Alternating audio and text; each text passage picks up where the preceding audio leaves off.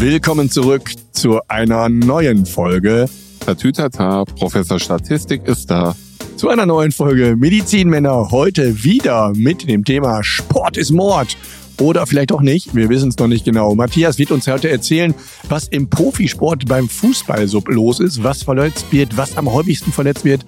Und dann wollen wir den Fußball verlassen und vielleicht noch ein paar andere spannende Sportarten ansprechen, denn unsere Hörer wollen noch wissen, was ist denn los beim Handball, beim Volleyball, beim Hallenjojo. Was passiert da? Wo kann ich mich da verletzen und wie kann ich dagegen angehen? Was kann ich trainieren, damit es nicht passiert? Tja, Hallenjojo, da denke ich mal an dich. Du hast das doch früher leistungssportmäßig betrieben, Hallenjojo. Früher, früher, ja, ja. Früher. Ja, und ich war ähm, ja äh, Mannschaftsarzt in einem äh, Gelsenkirchener Vorstadtverein, nämlich Schalke 04. FC Schalke 04. FC Schalke 04. So viel Zeit muss sein. Manche sagen aber auch erster FC Schalke 04. Die liegen aber falsch. Übrigens Patricks äh, Lieblingsfußball-Sportverein. Gut, und da war ich äh, Mannschaftsarzt, eine der beiden Profimannschaft und ähm, ja, ich habe viel erlebt und für uns war immer ganz wichtig, am Ende der Saison die Verletztenstatistik.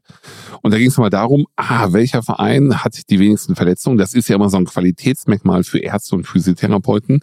Und in meiner letzten Saison, da waren wir auf einem mittleren Tabellenplatz. Das sind wir momentan nicht. Ich glaube, die Verletzungsreihe reißt und reißt nicht ab.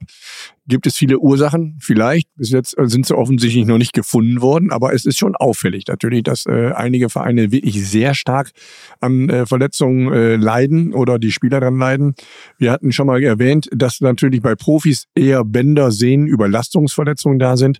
Aber der Klassiker Bänder äh, beim Kreuzband zum Beispiel, Fußballverletzung, gar nicht so selten, oder? Ja, gar nicht so selten. Wenn eine Knieverletzung, dann richtig schön, äh, Hochrasanztrauma, irgendwo angelaufen, Beinchen gestellt, Knie verdreht, hingefallen, vor das Kreuzband durch, Innenmeniskus geschädigt, Innenband vielleicht auch noch, oder es hat das Sprunggelenk letztendlich erwischt. Ähm, Fußballverletzungen, wenn sie da mal da sind, äh, glücklicherweise im Profifußball meistens Bagatellverletzungen und Zwinker, Augenzwinker, Smiley, Verletzungen im Hochleistungsfußballsport werden immer schlimmer gemacht, als sie sind, damit der Verein sagen kann, wir haben eine ganz, ganz super Therapie gemacht. Also was bei dem eine Prellung ist, ist bei dem anderen eine schwere Prellung. Hört sich auch besser an, eine schwere Prellung, finde ich. Schwere Prellung hört sich immer besser an. Der Arzt und das Team stehen auch immer besser da, weil die haben eine schwere Prellung innerhalb von ein, zwei Tagen behandelt, erfolgreich. Der Spieler spielt wieder und jeder sagt, was ist das für ein Teufelskerl, der Dr. Manke. Davon können wir lernen, glaube ich. Ja, beim Fußball, du sagtest gerade Hochrasanztraumen, aber natürlich auch beim Hochsprung auf dem Kopfball viel fehlt aufgekommen. Klassischer Mechanismus ist ja das Knie so ein bisschen äh, x-beinig und dann noch rotiert, der Unterschenkel gegen den Oberschenkel und dann verabschiedet sich eben häufig auch das vordere Kreuzband. Und das ist eigentlich im Vergleich zu anderen Verletzungen eine Sache, die in dem Rahmen auch häufig operiert werden muss. Die muss im Regelfall operiert werden. Ja, wenn dein vorderes Kreuzband durch ist, wir haben ja zwei Kreuzbänder, ein vorderes und ein hinteres Kreuzband, die dafür sorgen, dass das Kniegelenk stabil ist, zusammen mit den Außenbändern. Reißt jetzt ein, ein Band durch, dann haben wir eine Instabilität mindestens in eine Ebene. Und mit so einer Instabilität ähm, wird das Gelenk viel stärker belastet und ähm, ja, führt zu einem schnelleren Verschleiß. Und äh, man kann auch gar nicht mehr die Maximalkraft aufbringen. Das heißt, vorderes Kreuzband durch heißt im Regelfall im Profisport, es muss operiert werden. Ganz genau, im Profisport. Bei uns äh, Amateuren kann es immer, wenn es eine Instabilität gibt, wenn ich also zum Beispiel beim Treppensteigen merke, der Unterschenkel äh, verabschiedet oder beim Herabgehen ist es häufiger, der Unterschenkel ist nicht mehr am, am Ort, verwackelt, ich fühle mich instabil. Auch dann ist es ein guter Grund, äh, Sport zu machen, äh, Entschuldigung, operiert zu werden, wenn ich weiter Sport machen möchte. Auch dann natürlich häufig der Grund ist zu operieren. Aber, und das ist so ein bisschen der Nachteil, natürlich habe ich dann erstmal ein paar Jahre wieder ein stabiles Knie und kann Gas geben, aber letztendlich 20, 25 Jahre später haben fast alle trotz Operation ein Problem mit der Arthrose im Knie.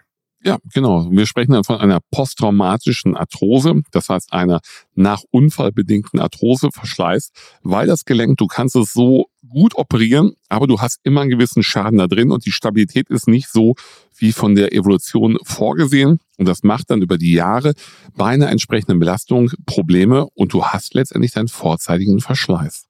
Wenn man mal ganz viel Zeit hat und ein bisschen im Internet stöbern geht, dann kann man mal gucken, ähm, Toni Schumacher, der alte Torwart, der alte Nationaltorwart und FC Köln Torwart, der hat mal, ähm, auch auf Schalke war, glaube ich, doch auch irgendwann der Toni, ähm, hat das vordere und das hintere Kreuzband, die fehlten ihm beide. Und zu der Zeit, 80er, 90er Jahre, 80er hauptsächlich, äh, war es eben noch nicht so en vogue und auch die Technik noch nicht so weit, dass man Kreuzbänder so reparieren konnte, dass man flott wieder spielen konnte. Flott mit maximalem Einsatz beim Profi, ja, da liegt man auch schnell beim halben Jahr. Aber eben, ähm, das war zu der Zeit noch nicht möglich. Da war das, so eine Operation war eigentlich Karriereende. Und im aktuellen Sportstudio damals zeigte er immer, wie er sein Knie, wie instabil das Knie war. Und er konnte den Unterschenkel weit nach vorne, weit nach hinten, das war überhaupt keine Stabilität. Wenn er dann die Muskeln anspannte, stand das maximal. Also das hatte der rein muskulär kompensiert.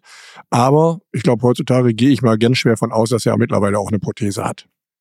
Ich würde darauf wetten halt. Ja, das, der, der Vorteil bei Fußballern ist, gerade wenn es um den Torwart geht, das sind sehr indolente Personen. Das ist eine besondere Mentalität, glaube ich. Ne? So kann man es auch nett ausdrücken. Indolent, besondere Mentalität halt. Ähm, ja, die ähm, haben ein reduziertes Schmerzbewusstsein, was dann auch vielleicht getriggert wird durch das gute Gehalt.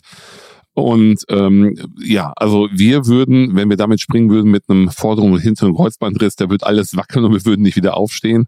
Und ähm, als du gerade Amateur gesagt hast, da habe ich natürlich auch an mich gedacht. Ich, auch du bist äh, Opfer äh, eines ich, aktuellen. Ich, ich höre immer zu Hause, hau ab, du Amateur halt, ja. ja? Und ähm, ja, da fühlte ich mich so ein bisschen an zu Hause erinnert. Ja, aber das ist auch schön. Da fühlst du dich auch hier heimisch bei uns im Studio. Äh, wer natürlich auch unter Kreuzbandproblemen leiden kann, das ist der, der und die Handballspielerin. Äh, Gerade ich war ja früher im äh, Norwegen und da ist ja Handball sehr angesagt, äh, auch bei Frauen, insbesondere bei Frauen. Und da kam auch eben die Kreuzbandruptur des, der, des, Weib, der weiblichen, äh, des weiblichen Knies nicht selten rein. Und da hatte ich vielleicht schon mal erzählt, gibt es eben auch äh, eine Studie, die weiß, dass eben abhängig vom Zyklus, vom Menstruationszyklus, äh, die Frauen häufiger äh, an Kreuzbandrissen leiden als in dem Bereich, in dem sie keinen in diesem Zyklus sich nicht befinden. Und das hat damit zu tun, dass eben die Östrogene eben auch einen Einfluss auf die Weichteile haben, aufs Kollagen und dadurch eben auch Probleme machen können und äh, im Unterbelastung dann auch ein Kreuzbandriss entstehen kann. Ja, manchmal ist das so. Also äh, Frauen generell sind ja filigraner, können sich besser bewegen, aber da spielen die Hormone verrückt und die beeinträchtigen letztendlich die ähm, die, die Belastbarkeit unseres Bewegungsapparates. Ja, die haben auch einen Einfluss auf die Kollagenstrukturen im, im Körper, insbesondere auch in den Kreuzbändern. Und daher weiß man eben, in Skandinavien gab es Studien, dass eben Handballerinnen häufiger zu Kreuzbandrissen neigten, abhängig von einer besonderen Phase in ihrer oder während ihres äh, Menstruationszykluses. Wobei Handball für mich eine sehr brutale Sportart ist. Ja, ja, also das sind ja, das sind ja Kraftpakete. Du hast ein kleineres Feld, du musst viel blitzschnell reagieren, du stoppst ab, machst einen Richtungswechsel, beschleunigst. Das ist nochmal eine immense Mehrkraft auf das Gelenk als beim Fußball, finde ich. Ja, und deswegen haben die auch gerne Knieprobleme und eben auch die Schulter. Und man sieht ja beim Handball, die Schulter ist ja nicht immer frei beweglich. Die können ja nicht immer frei werfen. Eine kleine, überleg mal, du willst mit maximaler Kraft werfen und auf einmal hält dir einer die Hand dazwischen. Und da gehen auch Bänder, Sehnen, Muskelansätze, Kapseln in der Schulter ganz schnell kaputt. Wie, wie oft hatte ich einen Handballspieler, der hat ausgeholt zum Werfen und in dem Moment, als er seinen Arm hinten hat, zack, wird der Arm noch weiter nach hinten gezogen und dann luxiert die Schulter nach vorne und reißt im Vorderen die Muskeln halt äh, auf. Und dann bist du im Überlegen. Das war ein Freund von mir, Amateursportler, und ähm, den haben wir dann operiert und dann musst du ihm sagen, pass auf, wenn das nochmal passiert, dann ist die Stabilität deiner Schulter dahin und du willst ja in deinem Beruf noch wirklich aktiv sein. Also sieh zu und änder vielleicht einfach mal was. Ja. Und wenn euch dieser Podcast gefallen hat, dann abonniert uns bei Spotify, Apple und äh, hinterlasst eine positive Bewertung. Wenn nicht für mich, dann für den Kollegen Patrick. Und Fragen schickt ihr an uns, an all, auf allen Ebenen, auf allen sozialen Netzwerken. Wir freuen uns über euer Feedback. Alle Links findet ihr in den Show Notes. Wir hören uns. Fever Pitch, der Fußballpodcast.